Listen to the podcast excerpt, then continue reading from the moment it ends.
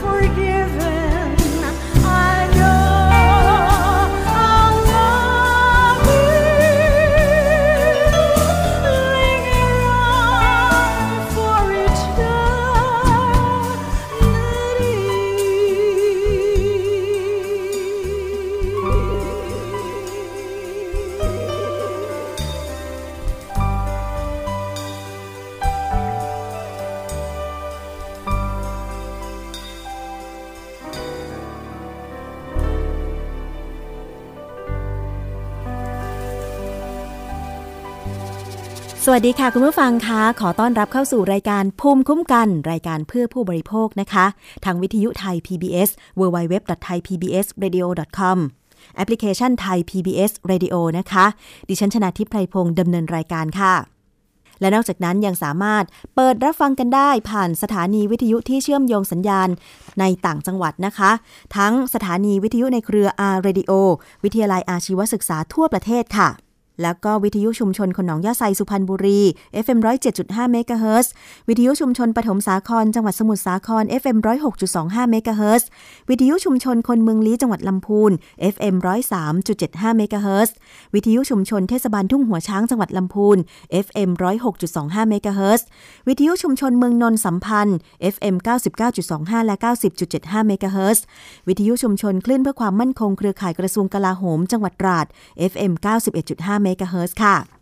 ก็มีบทเพลงให้ฟังเริ่มต้นรายการ เป็นบทเพลงพระราชนิพนธ์นะคะ แล้วเรามาต่อกันที่เรื่องของผู้บริโภคกันเลยดีกว่าค่ะ ช่วงหน้าร้อนเนี่ยในประเทศไทยของเราก็ร้อนเป็นอย่างมากเลยนะคะ ร้อนขึ้นร้อนขึ้นทุกปีค่ะ เรื่องของภาวะโลกร้อนเนี่ยที่เป็นสาเหตุทำให้อุณหภูมิเฉลี่ยของโลกเพิ่มมากขึ้นอย่างต่อเนื่อง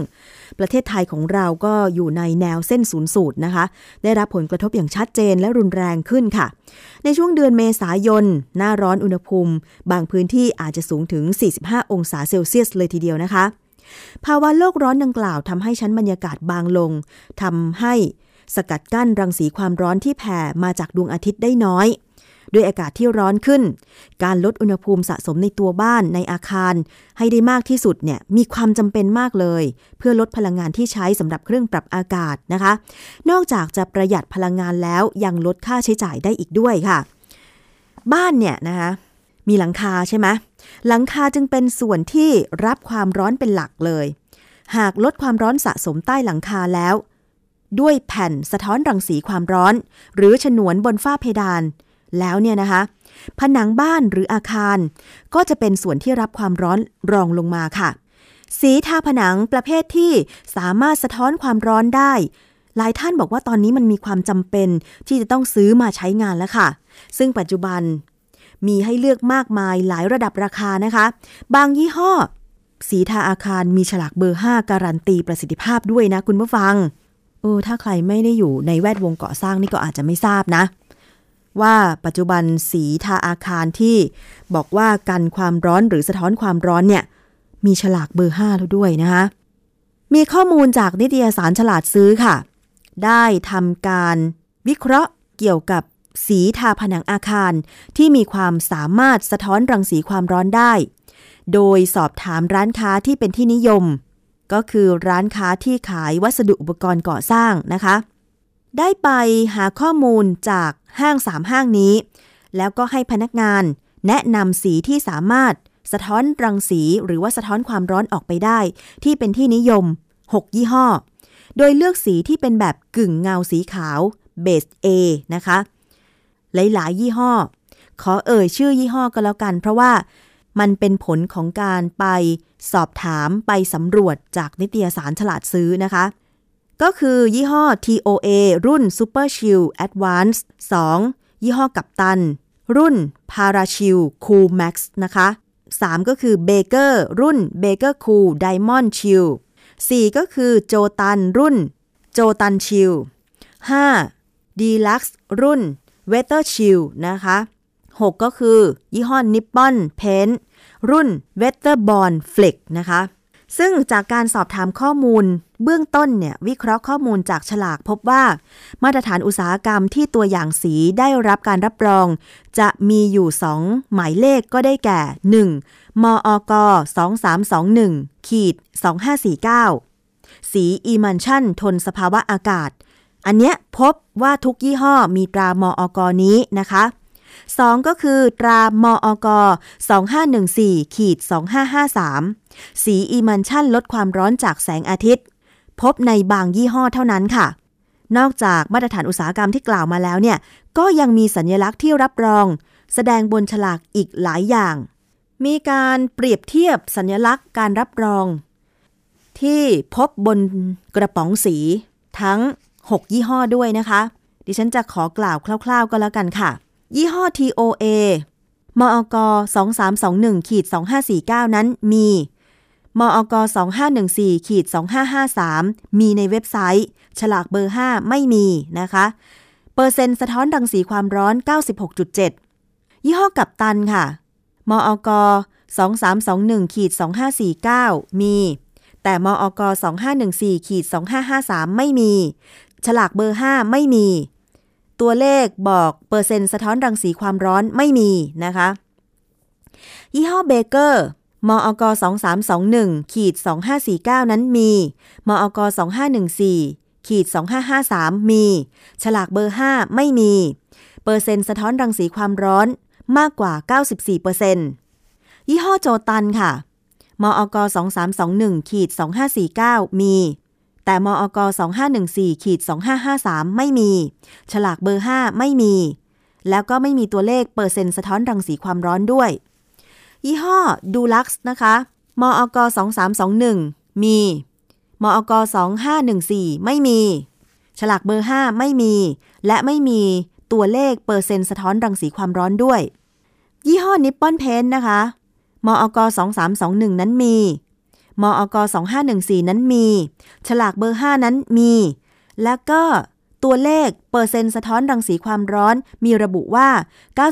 94.1เปอร์เซ็นต์ที่ฉลากเบอร์ 5 นั่นเองนะคะ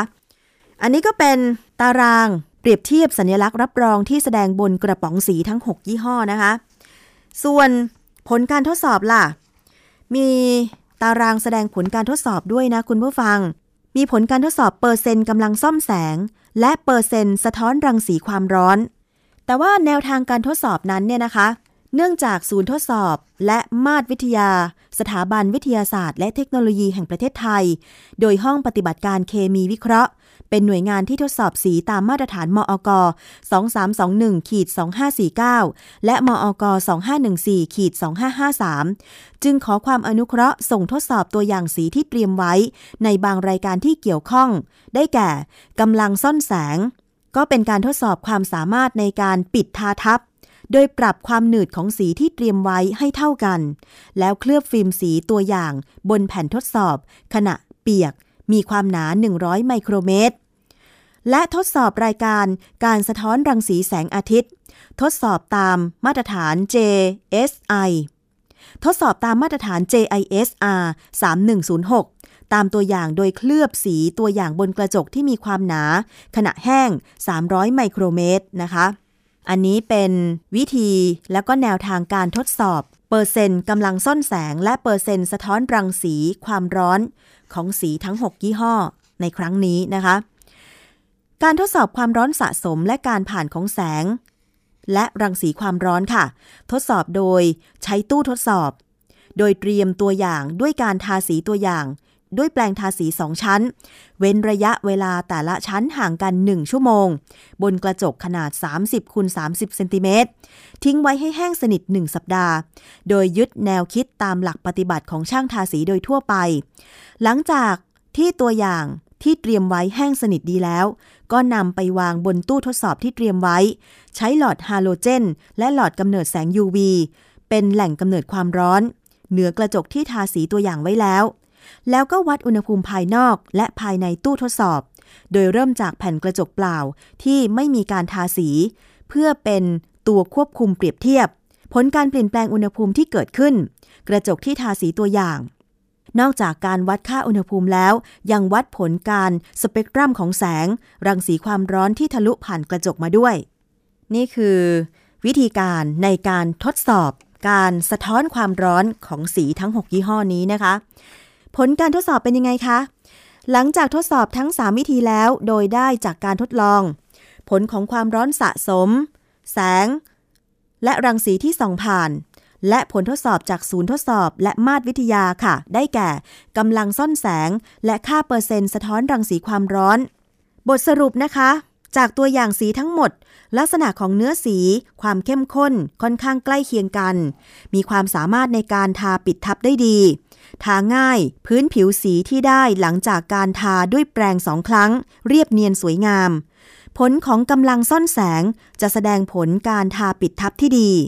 การทดสอบเนื้อสีจะถูกปรับความเข้มข้นให้เท่ากัน หากสีที่ได้รับมาตรฐานมอก 2321ขีด2549 จะมีค่าของกำลังซ่อนแสงจะต้องไม่น้อยกว่าร้อยละ 80 ซึ่งทุกสีตัวอย่างมีค่าของกำลังซ่อนแสงมากกว่าร้อยละ 80 โดยค่าสูงสุดคือ ยี่ห้อนิปปอนเพนมีค่า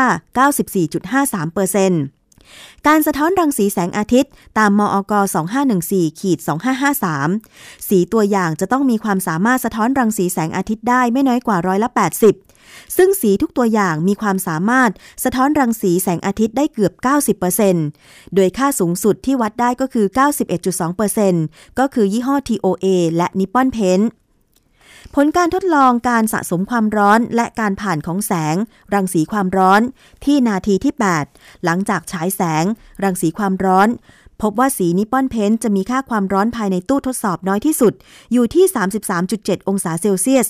สอดคล้องกับผลของแสง รังสีความร้อนที่ส่องผ่านเข้ามาต่ำที่สุด ผลทดสอบเชิงตัวเลขที่ถือว่า สีตัวอย่างทุกยี่ห้อ มีความสามารถที่ลดความร้อนได้ใกล้เคียงกันมาก สามารถทดแทนกันได้ มีความสามารถลดพลังงานไฟฟ้า จากเครื่องปรับอากาศได้อย่างแน่นอน เลือกใช้ตามความเหมาะสม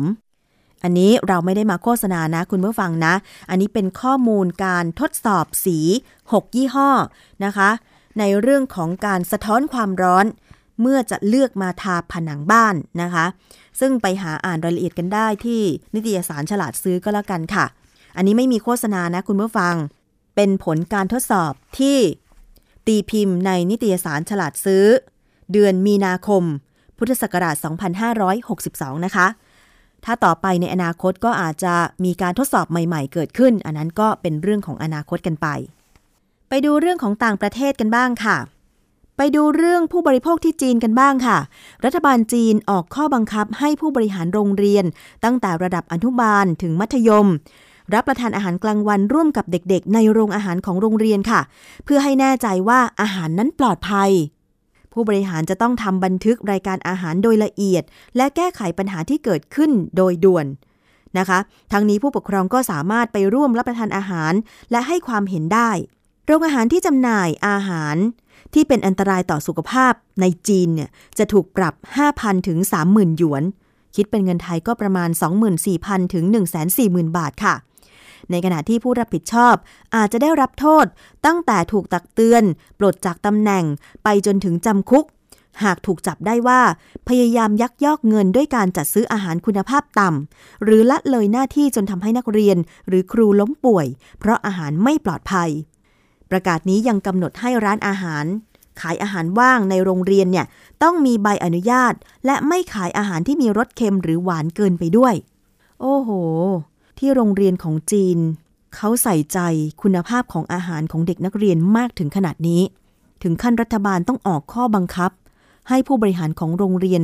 ต้องไปนั่งรับประทานอาหารร่วมกับเด็กๆ เพื่อจะได้รู้ว่าอาหารนั้น ปลอดภัย สะอาด และอร่อยมากน้อยขนาดไหน จีนนี่เขาถือว่าเป็นประเทศที่มีระบบการปกครองคอมมิวนิสต์ใช่ไหมคะ เพราะฉะนั้นเรื่องของการออกกฎหมายออกคำสั่งประกาศต่างๆ จึงเป็นไป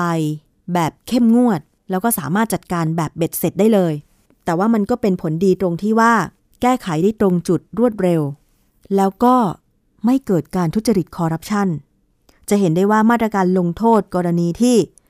ทุจริตโครงการอาหารกลางวันของเด็กนักเรียนเนี่ย มีทั้งปรับมีทั้งถูกปลดออกจากตำแหน่งเลยทีเดียว โอ้โห เขาเข้มงวดมาก อยากจะให้นำมาใช้ที่ไทยจังเลยนะคะ เพราะว่าโครงการอาหารกลางวันของไทยที่ผ่านมาเนี่ย ข่าวออกมาก็ไม่ค่อยดี ให้เด็กกินขนมจีนคลุกน้ำปลา ให้เด็กกินแต่ไข่ต้มฟองเดียว กับข้าวเปล่า แล้วเด็กของไทยเนี่ย จะมีอาหารที่ดีไปหล่อเลี้ยงร่างกายและสมอง เพื่อที่จะเรียนหนังสือรู้เรื่องหรือเติบโต เป็นผู้ใหญ่ที่แข็งแรงได้ยังไง แถมยังมีการทุจริตโครงการอาหารกลางวันอีก ไม่อยากให้มีอีกนะคะ ไม่อยากได้ยินข่าวเลยว่า พื้นที่ไหนมีโครงการอาหารกลางวันแล้วทุจริตเนี่ย เพราะเมืองไทยเป็นเมืองพุทธนะคะ ทุจริตคือผิดศีล ถ้าไม่กลัวกฎหมายก็ขอให้กลัวบาปกลัวกรรมเถอะค่ะ อย่าทำบาปทำกรรมกับ เด็กๆเลยนะคะ ช่วงนี้นะคะ เราจะไปติดตามคิดก่อนเชื่อ กับดรแก้วกังสดานอัมภัยนักพิษวิทยากันค่ะ ซึ่งจะนำข้อมูล งานวิจัย วิทยาศาสตร์ มาพูดคุยกันล้วนๆ ถึงผลิตภัณฑ์หรือบริการต่างๆ ที่มีนะคะ วันนี้ค่ะ ไปติดตามเรื่องของยาหลอก สงสัยไหมคะ ยาหลอกคืออะไร ไปฟังได้ในช่วงคิดก่อนเชื่อค่ะ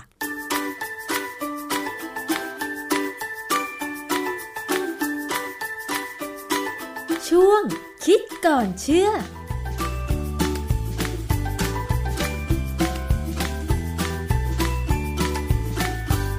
คุณผู้ฟังเคยได้ยินคำว่ายาหลอกหรือเปล่าอะถ้ายังไม่เคยนะคะ หรือว่าคิดว่าเอ๊ะ มันเป็นยังไงล่ะ ยาจริง ยาหลอก แล้วผลของมันคืออะไร วันนี้เราจะมาหาคำตอบกันอาจารย์แก้วคะ ยาหลอกคืออะไรคะ ความจริงคำว่ายาหลอกเนี่ย มันเป็น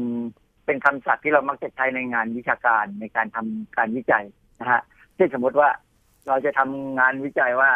อาหารชนิดนี้หรือยาหรือว่ายาอะไรสักอย่างหนึ่งเนี่ย มันได้ผลในการบำบัด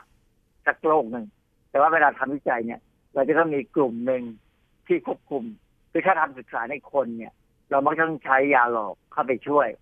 คือยาหลอกเนี่ยมันจะเป็นตัวที่จะมาพิสูจน์ว่า การกินอาหารหรือกินยาอะไรเข้าไปเนี่ย เพื่อบำบัดโรคเนี่ย มันไม่ได้เป็นเพราะว่าคนที่เขากินเข้าไปแล้วเขาคิดไปเองว่ามันได้ผลอ๋อคือคือเวลาเราคิดว่าอะไรมันได้ผลเนี่ย ใจมันดีขึ้น อืมใช่พอใจมันดีขึ้นมามันอาจจะหายจากโรคได้เอง โดยที่จริงๆแล้วไม่ใช่ผลจากสิ่งที่เรากินเข้าไป ค่ะ เพราะฉะนั้นตัวยาหลอกเนี่ย มันจึงมักจะเป็นพวกเอ่อแป้งนะเป็นแป้งข้าวโพดอะไรเงี้ยอาจเป็นเม็ดคือเขาจะทำยาหลอกเนี่ยให้เหมือนยาจริงอ๋อค่ะทั้งสีทั้งลักษณะ ทั้งหมดเลย ค่ะ ตัวยาหลอกอาจจะเป็นแป้งเป็นน้ำตาลหรือเป็น เอ่อใยอาหารค่ะก็ได้นะ ก็ทำให้เหมือนของจริง แล้วก็เวลาเวลาที่เขาเอาไปใช้ในคนไข้ที่เขาศึกษาเนี่ย คนไข้ไม่ว่ากลุ่มไหนก็ตามเนี่ย จะไม่รู้ตัวว่าตัวเองกินยาจริงหรือยาหลอก เพราะว่ารสชาติของยาจริงกับยาหลอกมันเหมือนกัน สีอะไรก็เหมือนกันหมดเลยเขาเขาเขาพยายามทำให้เหมือนกัน หรือค่ะอาจจะต้องใช้ถ้ามันเกิด ถ้ามันไอ้พวกยาจริงหรืออะไรพวกเนี้ยมันมีรสชาติขมเนี่ย ก็จะเคลือบให้ไม่มีรสชาติค่ะถ้ายาหลอกก็ถูกทำเหมือนกันอืนะมทีนี้คือยาหลอกในยภาษาอังกฤษเขาใช้คำว่า placebo เพราะฉะนั้นถ้าสมมติว่าคนที่กินยา หรือกินตัวอย่างอะไรก็ตาม ที่เราคิดว่าเป็นยาหรือเป็นสารที่มีประโยชน์เนี่ยเอ่อกินเข้าไปแล้ว จริง ๆ มันไม่ได้ผล แต่มันเกิดได้ผลขึ้นมาเนี่ย มันจะมีคำวิชาการคำหนึ่งคือคำว่า placebo effect นะ ผลของยาหลอกค่ะคือไม่ว่าจะยาจริงยาหลอกเวลาศึกษาแล้วถ้ามันไม่ได้ผลเนี่ย ถ้ามันได้ผลมันจะออกมาเหมือนกัน คือสมมติสารที่ใช้ศึกษาเนี่ย มันให้ผลลดไข้ได้ แล้วก็ไอ้เจ้ายาหลอกเนี่ยก็ให้ผลลดไข้ได้เหมือนกันก็แสดงว่าไอ้สารที่เราศึกษาไม่ได้ผลนี่ออกไหมฮะคือนึกออกค่ะ มันสามารถคือคนไข้เนี่ยเขาไปเชื่อว่าเขากินยาจริงเข้าไปคือเขาไม่รู้ไงค่ะ เวลาศึกษาพวกนี้คนไข้จะไม่รู้ว่าตัวเองกินอะไรเข้าไป และงานศึกษาบางอันเนี่ย คนที่เป็นคนเอายาไม่ว่ายาจริงยาหลอกให้คนไข้เนี่ย บางครั้งก็ไม่รู้ตัวว่าตัวเองเอาอะไรให้คนไข้ด้วยซ้ำคืออ้าวเขาจะปิดเขาเรียกดับเบิลบรายคือตาบอดทั้งคู่คือเหมือนกับตาบอดทั้งคนไข้ทั้งคนให้ยาจะมีคนรู้อยู่แค่สองสามคนค่ะซึ่งเป็นหัวหน้าโครงการ เพราะฉะนั้นเวลาเราอ่านผลงานวิจัย ถ้าใครอ่านผลงานวิจัยเนี่ยถ้าเจอคำว่าดับเบิลบรายเนี่ย งานวิจัยนั้นค่อนข้างจะเชื่อได้มากเลยว่า จะไม่มีการลำเอียงอืหมรือที่เรียกว่าไบแอดทางสถิติค่ะเพราะว่า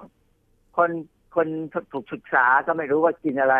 คนที่เป็นคนให้ยาก็ไม่รู้ตัวเองเอาอะไรให้ใครค่ะคือสรุปแล้วมีคนรู้อยู่สองสามคนนะฮะผลของยาหลอกเนี่ยเหมือนสมมติเวลาคนที่เป็นโรคเป็นมีอาการไม่สบาย แล้วหายได้เองโดยที่ว่าที่ให้ตัวเองกินพาซิโบหรือกินยาหลอกเนี่ย มันเป็นเพราะว่ามีความคาดหวังว่า ถึงหมอแล้วจะหาย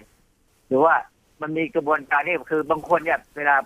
บางทีไปหาหมอเนี่ยบอกว่าไม่สบายเลยทำอะไรก็ไม่ได้ หมอก็เลยให้กินวิตามิน ซึ่งความจริงวิตามินเนี่ยออกอาการคล้ายๆยาหลอกนะค่ะคือโรคบางโรคเนี่ยมันเป็นหรืออาการไม่สบายเนี่ยบางอาการเนี่ยมันเป็นเพราะจิตใจค่ะบางทีผมดีเพรสดีเพรสแล้วผมก็มีความรู้สึกปวดเมื่อยตัวร้อน ผมก็ไปขี่จักรยาน ผมรู้ว่าผมควรจะทำไง ผมไม่กินยาค่ะหรือว่าบางทีเนี่ยมีคนมาชี้นำเช่นโดยเฉพาะพว กการบำบัดทางที่การแพทย์ทางเลือกเนี่ยค่ะ มีคนมาชี้นำว่าปวดเมื่อยนะเอาน้ำมันเนี่ยทานะนวดไปนวดไปเดี๋ยวหายอือฮึถ้าเราคิดว่ามันจริงบางทีมันก็หายได้ทั้งที่น้ำมันเนี่ยอาจจะไม่มีอะไรเท่าไหร่หรอกแล้วเป็นไปเพราะอารมณ์ก็ได้บางทีมีอารมณ์อยากจะเชื่ออ๋อความศรัทธาเนี่ยเป็นเรื่องสำคัญค่ะเวลาไปไปหาหมอเนี่ย หลาย ๆ ครั้งเนี่ยบางคนมีความรู้สึกว่า เจอหมอแก่ๆเนี่ยจะมีความรู้สึกศรัทธาว่าหมอแก่ๆนี่เก่งกว่าหมอเด็กๆจะต้องหาย แล้วมันก็อาจจะหาย แล้วในความจริงเนี่ย หมอแก่ๆหรือหมออายุมากๆหรือหมอที่อยู่มานานไม่ได้หาความรู้เพิ่มเติมเลยเนี่ย อาจจะสู้หมอเด็กๆที่เพิ่งจบมาปีสองปี ซึ่งเขาขยันหาความรู้ก็ได้ใช่ไหมค่ะเพราะฉะนั้นอันนี้มันเป็นเรื่องอารมณ์ อืมค่ะ อาจารย์แล้วเคยมีงานวิจัยที่ออกมาเกี่ยวกับยาหลอก ที่จะยืนยันได้ว่า เนี่ย กลุ่มทดลองที่ได้รับยาหลอกจริง ๆ แล้วเขาก็มีอาการดีขึ้น เพราะว่าจิตใจเขาดีขึ้นไหมคะ ถ้ามีเยอะแยะเลย แต่ว่าวันนี้เดี๋ยวผมจะยกตัวอย่างให้ดูเป็นงานวิจัยทางด้านเกี่ยวกับการกีฬานะค่ะที่ว่าการกีฬาเนี่ยเราเรานักกีฬานี่เอ่อเป็นที่รู้กันว่า กีฬาหลายประเภทเนี่ย มีการโดบไอการโดบเนี่ยเขาก็พยายามโดบด้วยอะไรต่ออะไรที่เขาคิดว่ามันได้ผลนะนะค่ะแต่ว่าเขาก็มีการศึกษาว่าไอการโดบจริงๆเนี่ยมันได้ผลไม่ได้ผล มีมาตั้งนานแล้วตั้งแต่ผมไปเจอบทความวิจัยอันหนึ่งตั้งแต่ปี 1972 ในวารสารชื่อ Medicine and Science in Sport and Exercise คือเป็นวารสารทางด้านการแพทย์เกี่ยวกับทางด้านการแพทย์และวิทยาศาสตร์เกี่ยวกับกีฬาวิทยาศาสตร์การกีฬาและออกกำลังกายเออวิทยาศาสตร์การกีฬาพวกเนี้ยประมาณนั้น สมัยสมัยถึง972เขาว่าวิทยาศาสตร์การกีฬายังไม่มีนะค่ะเพราะฉะนั้นงานวิจัยเนี่ยเป็นงานวิจัยที่ค่อนข้างจะเรียกว่าล้ำหน้าดิเขาศึกษาสารที่เราเราเรียกว่า anabolic steroid anabolic steroid คืออะไรเอ่อสเตียรอยด์เนี่ย มันคือสารที่ มีโครงสร้างพิเศษกลุ่มหนึ่งคล้ายๆ กับฮอร์โมน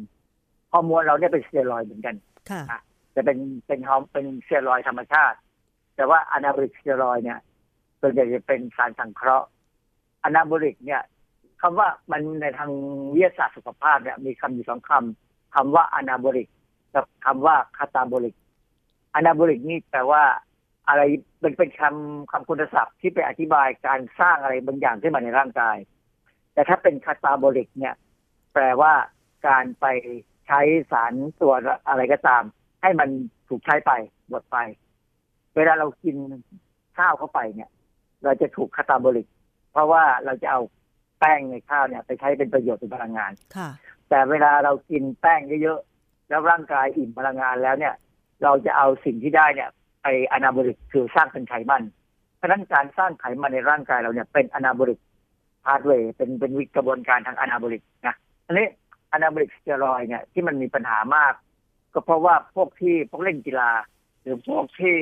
อ่าพวกที่เรียกอะไร weight training อะพวกพวกอ่าเสริมสร้างกล้ามเนื้อเพาะกายอะค่ะนักเพาะกายค่ะมักจะชอบใช้พวกนี้เพราะคิดว่ามันช่วยทำให้การสร้างกล้ามเนื้อเนี่ยเร็วขึ้น ค่ะสเตียรอยด์เนี่ย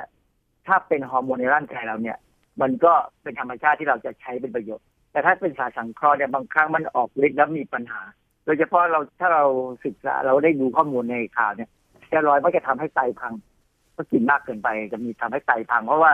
มันจะต้องไปออกฤทธิ์ที่ไตด้วย ไปทำถูกขับทิ้งที่ไตด้วยนะอันนี้คำว่าอนาบริกสเตียรอยด์เนี่ยมันจะเป็นฮอเป็นฮอร์โมนสังเคราะห์ที่มักจะสร้างกล้ามเนื้อ ที่จะทำให้เราได้ดูดี เคยมีนักกีฬาสมัยโอลิมปิกสมัยนานมาแล้วที่แคนาดาจำไม่ได้ว่าปีประมาณ1970 1980เนี่ย จะจำชื่อได้เขาชื่อเบนจอห์นสัน เป็นนักกีฬานิโกร เป็น Canadian นิโกรเขาวิ่งร้อยเมตรเนี่ยชนะได้เหรียญทองค่ะชนะตอนนั้นอเมริกานี่นักวิ่งคนที่เขาเก่งที่คาร์ลลูอิส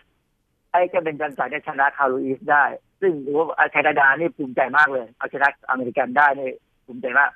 ปรากฏว่าไปตรวจโดบเจออนาบริกสเตียรอยด์ในเลือดของในปัสสาวะในเลือดหรืออะไรก็อย่างของเบนจันสัน ถูกลิดเหรียญทองค่ะ เอาลูอิสเลยได้เหรียญทองอะไรเงี้ยนะแล้วนี่ในงานวิจัยที่ผมพูดถึงไปเมื่อกี้เนี่ยเขาก็วิจัยโดยการเอาผู้ร่วมวิจัย ผู้ที่จะอาสาสมัครวิจัยเนี่ย มาบอกว่า ทุกคนจะได้อนาบริกสเตียรอยด์อืมแต่ความจริงแล้วเนี่ยมันจะมีสองกลุ่ม กลุ่มหนึ่งได้อนาบริกสเตียรอยด์อีกกลุ่มหนึ่งได้พาซิโบหรือได้ยาหลอกค่ะนะจากนั้นเขาก็ตรวจวัดความแข็งแรงของพื้นฐานของคนที่เข้าร่วมวิจัยจากนั้นก็ดูว่าการ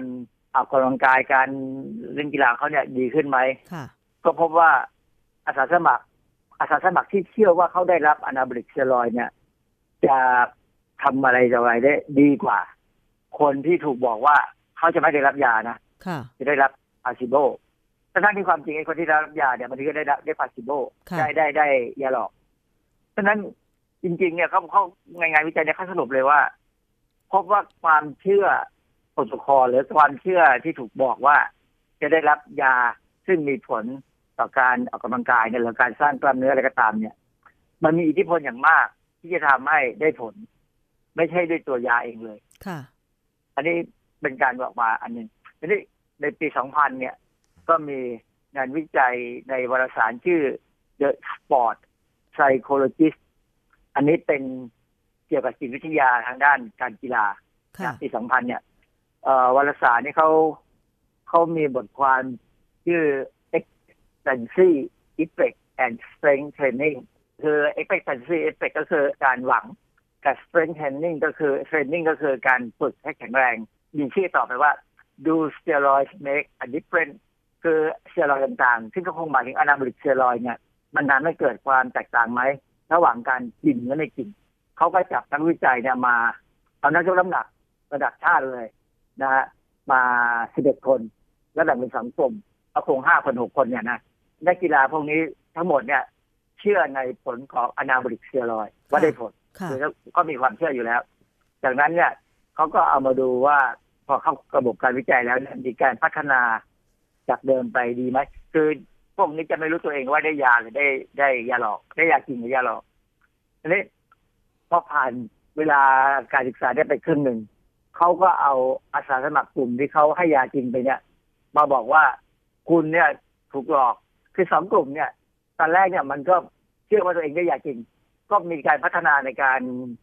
การฝึกซ้อมเนี่ยดีมากเลยเขาก็พอถึงครึ่งหนึ่งเนี่ยเขาก็ดึงกลุ่มที่ได้ยาหลอกมาส่วนหนึ่งแล้วบอกว่าคุณถูกหลอก ปรากฏปรากฏว่า พอรู้ว่าตัวเองถูกหลอกเนี่ยไอ้ประสิทธิภาพในการออกกำลังกายในการฝึกในอะไรเนี่ย มันลดลงไปอย่างเห็นชัดเจนเลย ค่ะ อันนี้โดยสรุปแล้วเนี่ย เขาถึงบอกว่าความคาดหวังของนักกีฬาเกิดจากความเชื่อเกี่ยวกับผลของสเตียรอยด์นั้นเนี่ย มันเป็นตัวที่ทำให้ผลการวิจัยได้ไอ้ยผลการฝึกฝนได้ดี แต่พอรู้ตัวว่าถูกหลอกปั๊บเนี่ยไอ้ความสามารถมันจะหายไป มันเป็นเหมือนกับคนที่มีความเชื่ออย่างเช่นสมัยโบราณเนี่ย เราดูในประวัติศาสตร์เนี่ยเวลานักรบไทยไปรบเนี่ย มักจะอมพระไว้ไว้ในปากอืมเออหรือไม่ก็บางทีห้อยคอแล้วก็เอามาใส่ปากอม เดี๋ยวนี้คนไทยก็ยังมีทำอย่างนี้นะเวลานักเรียนช่างกลไปตีใครก็ตามอย่างทีก็ทำอย่างนี้เหมือนกันปรากฏว่าในสมัยโบราณเนี่ยบางครั้งเนี่ยพระในป่ากนี่กระดูกกระดิกได้ค่ะโอ้โหนักรบนี่สู้ตายเลยอ่าฮะปรากฏว่าพอรบเสร็จใครออกว่า ไม่ใช่พระกลายเป็นลูกกบ คือมันก็ดิ้นกระดุกกระดิกตามธรรมชาติของมันอะค่ะแต่คนมีความรู้สึกว่าพระขึ้นของขึ้นแล้วอ๋อก็เลยเป็นกำลังใจค่ะ มันก็อาการเดียวกับไอ้ไอ้คนนักกีฬาที่บอกว่าจะได้สเตียรอยด์เนี่ยอันนี้มันจะมีงานวิจัยอีกชิ้นหนึ่งก็พูดถึงสารตัวหนึ่งเราเรียกว่า ergogenic ergogenic มันเป็นทั้งอาจจะเป็นเป็นยาก็ได้หรืออาจจะเป็นเออไอ้สมุนไพรเป็นอะไรก็ตามถ้าคนคนในรุ่นผมเนี่ยเด็กๆเนี่ยเราจะรู้จักป๊อปอายผมไม่ทราบว่า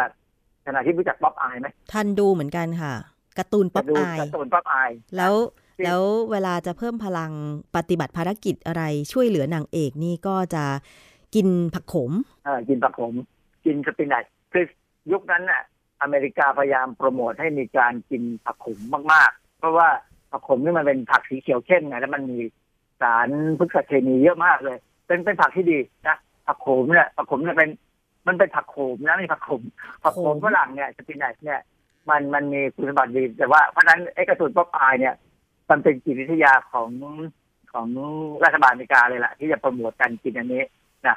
ก็ได้เรื่องอะเพราะว่าเด็กก็กินผักขมก็เป็นแถวเลยค่ะฝรั่งเนี่ยนะของคนไทยก็เรากินเป็นธรรมชาติอยู่แล้วนี่ไอสารเออร์โกเจนิกหรือไม่ว่าจะเป็นสารหรือเป็นยาหรือเป็นอาหารอะไรก็ตามเนี่ย มันคือสิ่งที่เขาใช้เพื่อเพิ่มสมรรถภาพของนักกีฬาเพื่อความอดทน ออกมาเป็นผลิตภัณฑ์เสริมอาหารบ้างเป็นยาบ้างบ้านเรามีขายนะ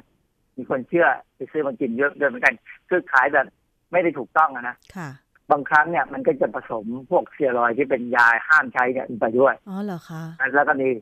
คือคือเวลากินเข้าไปแล้วมันเกิดความเปลี่ยนแปลงแน่เพราะสเซียรอยด์เนี่ยมันมันเป็นเหมือนฮอร์โมนค่ะมันจะออกฤทธิ์ทำให้ร่างกายเนี่ยเปลี่ยนแปลงไปนะส่วนใหญ่มันจะช่วยในการเผาผลาญพลังงานไอเผาผลาญพลังงานต่างๆในร่างกายทำให้เรามีความรู้สึกว่า แข็งแรงขึ้นมาในช่วงแรก แต่ในช่วงหลังเนี่ยมันจะมีผลข้างเคียงค่ะนะครับทีนี้ก็มีงานวิจัยในวารสาร ชื่อ Journal of Applied Sport Psychology ก็ Sport Psychology ก็คือจิตวิทยาด้านการกีฬานี่แหละ คือเดี๋ยวนี้ในการกีฬาเขามีนักจิตวิทยานะทุกทุกทีมกีฬาทีมกีฬาระดับชาติเนี่ย ระดับที่ดีๆเนี่ยเขามีนักจิตวิทยาที่จะเข้าไปช่วยทำให้นักกีฬาซึ่งไม่ว่าแพ้หรือชนะเนี่ย ไม่ดีใจเกินไป ไม่เสียใจเกินไปค่ะเนี่ยนะ เพราะฉะนั้นวารสารทางด้านเนี่ยจึงออกมาก็มากพอสมควรเขาศึกษาเกี่ยวกับยาหลอกนะว่ามันมีผลกับการไอ้เทรนในนักศึกษาที่เป็นนักศึกษามหาวิทยาลัยไหมนะเกี่ยวกับการทำเกี่ยวกับการออกกำลังกายนี่แหละสำหรับงานวิจัยนี้เขามีวิธีวิจัยยังไงคะอาจารย์เขาเขาก็ทำง่ายๆคือเขาก็แบ่งนักศึกษาเป็นสองกลุ่ม กลุ่มหนึ่งเนี่ยแล้วก็กลุ่มนี้จะมีความคิดเป็นแง่บวกเท่าว่าถูกบอกว่ายาที่จะให้กินเนี่ย มันจะเพิ่มฤทธิ์ในการออกกำลังกายในการเล่นกีฬาได้ดีนะให้คิดดีส่วนอีกกลุ่มหนึ่งเนี่ย ถูกบอกให้มีความคิดในแง่ลบก็บอกว่ายาได้กินไปแล้วเนี่ย ความสามารถในการออกกำลังกายในการเล่นกีฬาจะลดลงไอ้ไอ้กลุ่มหลังนี่หน่อยเลยแหละ เพราะว่ามีอย่างที่ไหนเล่นกีฬาอยู่ดีๆเนี่ย มีคนมาให้กินอะไรเพื่อให้เล่นกีฬาได้แย่ลงเขาใช้วิธีทดสอบง่ายๆคือใช้ให้วิ่งระยะ 30 เมตร วิ่งระยะสั้นเนี่ย30 เมตรเนี่ย ก่อนได้ยาแล้วก็หลังได้ยา คือก่อนที่จะกินยาเนี่ยเขาจะให้พักสองนาที ซึ่งก็จริงๆดูไม่มากเลยนะวิ่ง30เมตรพักสองนาที แล้วกินยาแล้วก็ไปวิ่งอีกเขาบอกว่าค่าเฉลี่ยของความเร็วในการวิ่งของกลุ่มที่หนึ่งซึ่งคิดว่ากินยาแล้ว จะดีขึ้นเนี่ย มันเร็วขึ้นกว่ากลุ่มที่สองซึ่งกลับกลับเนี่ยกินช้าลงวิ่งช้าลง ในความเป็นจริงแล้วทั้งสองกลุ่มเนี่ยมันกินยาหลอกทั้งคู่ค่ะ โดยสรุปเพื่อนบอกว่าความเชื่อเป็นปัจจัยสำคัญอย่างยิ่งต่อสมรรถภาพ สมรรถนะของคน ดังนั้นในยเวลาที่เขาเล่นกีฬาเนี่ย ถ้าเป็นทีมกีฬาอย่างทีมฟุตบอลในบ้านเราเนี่ยดีๆเนี่ยนะเขาจะมีนักจิตวิทยา ที่จะไปกระตุ้นเร้าให้นักกีฬาเนี่ยฮึกเหิมพอฮึกเหิมเมื่อไหร่เนี่ยยังไงมันเล่นดี ผมผมสังเกตตัวเองนะวันไหนถ้าฮึกเหิมนะเสาร์ที่จะไปตีแบดนะบางทีมันชนะรวดเลยเพราะเรามีความฮึกเหิมวันที่เราดีแข็งแรงสู้ตาย แต่ถ้าวันไหนเนี่ยมันหน่อยนะคือบางทีมันมันหน่อยเพราะมันมีเรื่องอื่นคิดเนี่ย ว่าจะต้องคิดเรื่องนู้นเรื่องนี้เนี่ย มันเล่นยังไงมันก็ มันก็ห่วยอะ มันก็แพ้ประจำอะ เพราะฉะนั้นไอ้เรื่องจิตวิทยาเนี่ยสำคัญมาก ดังนั้นเนี่ย นี่เป็นตัวอย่างที่บอกว่ายาหลอกเนี่ยอาจจะมามีผลในบ้านเราในอนาคต หรือว่าจริงๆปัจจุบันนี้ก็มีหรอกมีมีมีสินค้าบางอย่างที่มันก็ยาหลอกแล้วค่ะคือคนกินเข้าไปแล้ว ได้ผล ยานี่กินแล้วลดน้ำหนักได้เขาก็มีความรู้สึกว่าเออไม่ได้ผลค่ะถ้าที่คิดว่ามันใช่นะมันก็หายอืมหรือแม้กระทั่ง คนไข้ที่ไปไปรักษามะเร็งแล้วเนี่ย แล้วโอ้โหทนไม่ไหวเลยกับคีโม คือรักษาคีโมไปได้บางส่วนนะแล้วยกเลิก คิดว่าไม่ไหวแล้ว ก็เลยไปกินยาสมุนไพรโดยความเชื่อว่ายาสมุนไพรนี่ได้ผลแน่ๆค่ะพอกินแล้วเนี่ยมันไม่มีอาการข้างเคียงเหมือนทำคีโมเนี่ย แต่ความที่ไอ้คีโมเนี่ยมันได้ผลอยู่แล้วค่ะ ที่แต่หมอเขาอาจจะต้องทำให้มันยาวไปหน่อยเพื่อให้มัน sure ๆเนี่ยค่ะปรากฏว่าพอคนไข้เลิกก่อนที่จะจบจบคอร์สเนี่ยก่อนจบการรักษาให้ครบเนี่ยไปกินยาสมุนไพรทั้งที่ความมียาสมุนไพรเนี่ยอาจจะเป็นแค่ยาธรรมดาธรรมดามีฤทธิ์เหมือนยาหลอกเนี่ยแล้วมันได้ผลเนี่ยแล้วเขาคิดว่ามันได้ผลเนี่ยเขาอาจจะหายได้ดีอือฮึซึ่งซึ่งกรณีแบบเนี้ยก็มีคนเอามาโฆษณาทั้งเรื่องการกินผลิตภัณฑ์เสริมอาหารรักษาโรคนั้นโรคนี้ได้ ค่ะ เพราะฉะนั้นผมก็มองไปในอนาคตเนี่ย เราอาจจะมีอะไรบางอย่างที่เข้าข่ายยาหลอกที่เข้ามาในในชีวิตเรา ซึ่งผมจริงก็เริ่มจะเข้ามาแล้วเช่นยาบำบัดมะเร็งค่ะนะคือตอนนี้เราเชื่อว่ากัญชารักษามะเร็งได้ คือหลายคนเชื่อไงอาจารย์มันมีหลักฐานทางวิทยาศาสตร์ที่ผมเราพูดไปแล้วนะว่าไอ้กัญชาเนี่ยไอ้ THC ที่เป็นสารสำคัญในกัญชาเนี่ย มันมี receptor ในสมองมันทำให้เมาทำให้มึนในอันหนึ่งนะ receptor อีกอันหนึ่งมันไม่มีผล มันมีมันมีตัวรับคือ receptor เนี่ยอยู่บนเม็ดเลือดขาว เพราะฉะนั้นถ้าเม็ดเลือดขาวเนี่ย มันถูกกระตุ้นให้มันออกฤทธิ์ได้เนี่ย ให้มันแข็งแรงขึ้นมาเนี่ย มันก็อาจจะสู้มะเร็งบางอย่างได้ การเป็นมะเร็งเนี่ยมันมีปัจจัยเยอะมาก แล้วมันมีอะไรแตกต่างกันเยอะมากค่ะยาอย่างหนึ่งรักษามะเร็งได้อย่างหนึ่ง ไม่ใช่รักษาได้หมด เพราะฉะนั้นถ้าบอกว่ากัญชารักษามะเร็งได้เนี่ย มันอาจจะเป็นบางมะเร็ง มันไม่ใช่ทุกมะเร็งหรอกนะเพราะฉะนั้นขอให้คิดให้ดีค่ะเพราะว่าถ้าไปคิดว่าเป็นยาที่รักษาได้หมดเลยทับจักรวาลของมะเร็งได้หมดเนี่ย อาจจะหายก็ได้เพราะว่าความที่มันเป็นยาหลอกและใจเราดีขึ้นค่ะและอย่างที่บอกว่ากัญชานี่กระตุ้นการกินอาหารให้อร่อย กินอาหารดีสุขภาพมันก็จะดีขึ้นค่ะทีนี้เราก็กำลังหวังยาบำบัดเอดส์นะว่าจะมียาบำบัดเอดส์ได้ออกมาได้ผลเลยเพราะว่าอะไรเพราะเคยมีหมอดูทำนายว่าในปีเท่าไหร่เท่าไหร่เนี่ยเอดส์จะถูกบำบัดได้หมด นี่มันใกล้เวลานั้นเข้าไปแล้วทีไหนใครทำอะไรออกมาขาย ก็อาจจะทำให้คนนี่หายจากโรคเอดส์ได้เหมือนกันนะ อาจจะเป็นที่ตัวยาเองก็ได้หรืออาจจะเป็นเพราะความเชื่อความหวังของเขาก็ได้ อีกอย่างที่ผมกลัวมากคือยาบำบัดความโง่ เราเคยอะไรพูดคะถึงยาฉลาดแต่ละครั้งหนึ่งอ๋อใช่เคยพูดถึงยาฉลาดซึ่งความจริงมันไม่ได้ยาฉลาดหรอกเป็นเป็นยาที่ทำให้สมองกลับมาทำงานได้เหมือนกับตอนเดิม คือคือบางคนเนี่ยดูเหมือนจะโง่ไป แล้วจริงๆเป็นเพราะสมองเขาทำงานต่ำลงค่ะ แต่มันมียาสารเคมีบางตัว ที่กระตุ้นให้สมองกลับมาทำงานได้เหมือนเดิม ได้กับ เข้ากับที่มันควรจะทำได้ค่ะเลยดูเหมือนกับฉลาดกลับมาอือฮึเราก็ไปมองว่าเป็นยาแก้โง่ ซึ่งความจริงอาจจะไม่ใช่ค่ะ จริง ๆแล้วคือ จุดประสงค์ของยาหลอกบางทีเมื่อมองดูมันก็อาจจะเป็นผลดีก็ได้ไหมอาจารย์ เพราะว่าถึงแม้ว่าจะไม่ใช่ยาจริง ตัวยาที่ได้เนี่ยอาจจะเป็นสารที่ทำคล้ายยาจริง แต่ด้วยกำลังใจของผู้ที่ได้รับยาเข้าไปเนี่ย ก็เลยคิดว่า มันต้องหายจากโรคมันต้องดีขึ้นอะไรอย่างเงี้ยค่ะ ซึ่งอันนี้เป็นความเข้าใจผิดและเป็นความคิดที่ผิดมากเลย ไม่ใช่ใช้ไม่ได้เลยนะความคิดอย่างนี้ค่ะที่ฉลาดที่พูดเนี่ยถ้าคนคิดอย่างเงี้ยมันแย่ลำบากมันลำบากเลยเพราะว่าจะมีการหลอกลวงกันเยอะเออคือยาหลอกเนี่ยจริง ๆ เขาใช้เพื่องานวิจัยอย่างเดียวอืมคือจริง ๆ จะไม่มีการปล่อยยาหลอกออกมาให้มีใครใช้เด็ดขาดนะเนื่องจากว่ามันอันตรายกับคนไข้ค่ะยาหลอกนี่ใช้เพื่อพิสูจน์เท่านั้นเองว่า สิ่งที่คิดค้นใหม่คิดค้นใหม่เนี่ย มันใช้บำบัดอาการได้จริงไหมค่ะทีนี้อย่างที่บอกว่ามนุษย์เราเนี่ย มันมีความคิดทางด้านจิตวิทยาที่ ถ้าบอกว่ายานี้ได้ผลก็จะเชื่อ ยิ่งถ้าเป็นสถาบันที่เขาศรัทธาเนี่ยนะค่ะมันมันมันจะ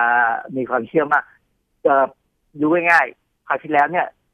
ตอนนั้นที่องค์การอนามัยโลกเนี่ย มาศึกษายาฉีดรักษาเอดส์อะค่ะอันนั้นมีการใช้ยาหลอกนะ อ๋อเหรอคะแล้วผลออกมาแล้วพอผลออกมาพิสูจน์ไปพิสูจน์มาแล้วเนี่ยสรุปแล้ว วัคซีนนั้นไม่ได้ผลนะค่ะ ก็เพราะการที่มียาหลอกนี่แหละเป็นตัวช่วย ที่ทำให้ต้องสรุปว่ามันไม่ได้ผลค่ะ ต้องมีการไปคิดเรื่องอื่นใหม่ต่อ เพราะว่ามันมันที่บอกไว้ว่าถ้าฉีดวัคซีนแล้วเป็นยาวัคซีนที่เป็นยาหลอก แล้วคนที่ไข้ที่เป็นโรคเอดส์ได้ดีขึ้นมาเนี่ย มันแสดงว่าไม่ใช่จากตัววัคซีนแล้วมันเป็นเพราะยาหลอกอือฮึแต่ว่าจริง ๆ คนไข้ที่เป็นเอดส์เนี่ยบางคนหาย หายเพราะอันที่หนึ่งกำลังใจดี อันที่สองอย่างที่ผมบอกแล้วว่า สมุนไพรเนี่ย บางครั้งมันกระตุ้นระบบภูมิต้านทานได้ และเอดส์เนี่ย มันเป็นโรคที่เกี่ยวกับภูมิต้านทานโดยตรงเลยค่ะเพราะฉะนั้นถ้าเรากินสมุนไพรบางอย่าง ซึ่งจริงๆ ดูคล้ายยาหลอก แต่ว่ามีผลในการไปกระตุ้นให้กินอาหารได้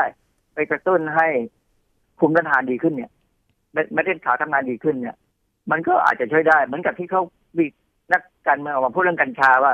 กัญชานอกจากป้องกันมะเร็งแล้วแล้วเนี่ยนะอนาคตอาจจะป้องกันเอดส์ได้เนี่ย มันมีแนวทางแค่นั้นแหละเพียงแต่ต้องพิสูจน์ให้ชัดๆว่า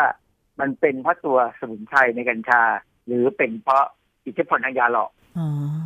ค่ะ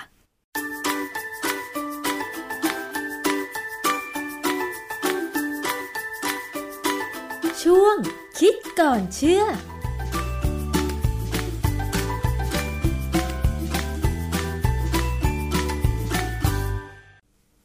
คงจะพอเข้าใจกันแล้วนะคะ ว่ายาหลอกนั้นเนี่ยก็เป็น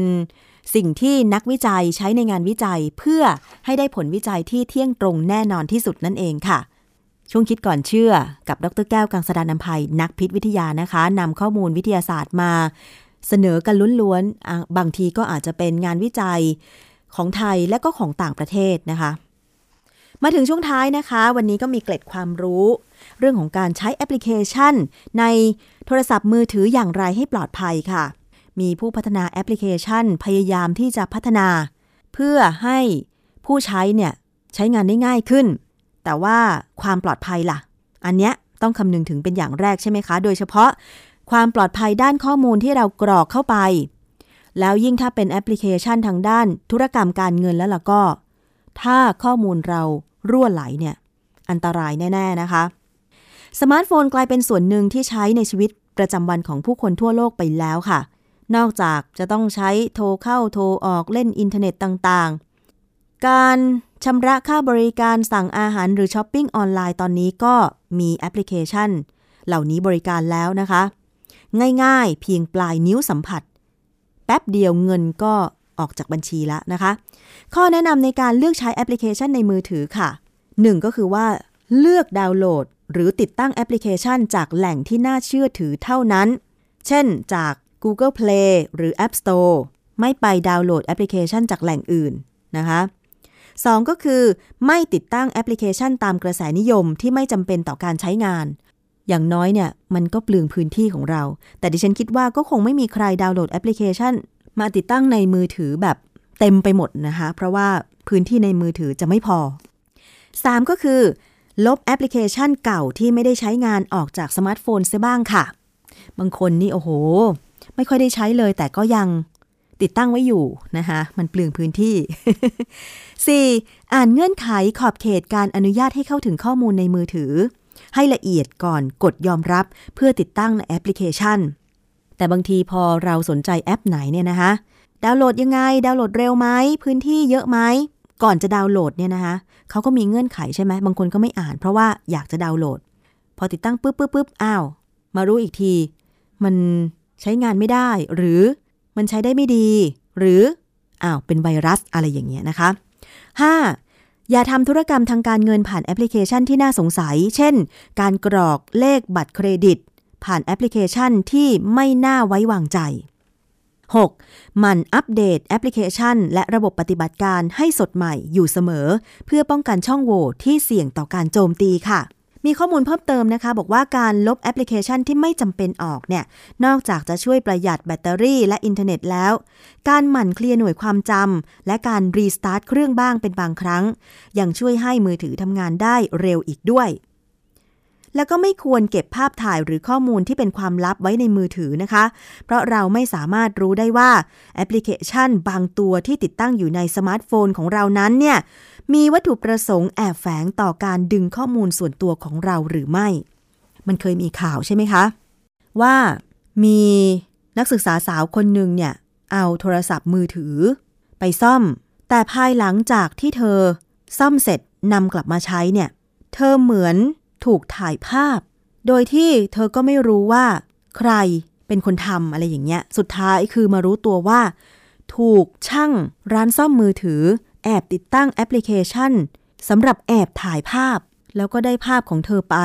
สุดท้ายภาพของเธอก็เผยแพร่ทางอินเทอร์เน็ต เธอก็กลัวว่าตัวเองจะไม่ปลอดภัย อันเนี้ยเป็นสิ่งที่น่ากังวลมากเลย ว่ากลุ่มคนที่คิดไม่ดี แต่ว่ามีความเชี่ยวชาญทางเทคโนโลยีเหล่านี้เนี่ยจะทำอะไร เพราะฉะนั้นก็ถ้าเอามือถือไปซ่อมก็ควรจะไปซ่อม ยังศูนย์บริการที่น่าเชื่อถือเนาะเขาจะได้แบบช่วยสกรีน คนมาทำงานอีกชั้นหนึ่ง แต่ยังไงก็ตามมันก็ไม่สามารถรับประกันได้ร้อยเปอร์เซ็นหรอก มันก็อยู่ที่ตัวผู้ใช้โทรศัพท์อีกนั่นแหละว่า เนี่ยจะต้องหมั่นคอยอัปเดตแอปพลิเคชัน ระบบปฏิบัติการของมือถือให้เป็นเวอร์ชั่นปัจจุบันล่าสุด เพราะส่วนมากเนี่ย ผู้พัฒนาระบบปฏิบัติการก็มักจะต้องพัฒนาระบบให้มันปลอดภัยมากยิ่งขึ้น ใช่ไหมคะ แล้วก็อย่าลืมติดตั้งแอปพลิเคชัน สแกนไวรัสด้วย ไม่เช่นนั้นก็อาจจะมีไวรัสติดในเครื่องมือถือของคุณนะคะ เอาละค่ะ นี่คือ รายการภูมิคุ้มกัน รายการเพื่อผู้บริโภค หมดเวลาแล้วนะคะสำหรับวันนี้ ขอบคุณสำหรับการติดตามรับฟังค่ะ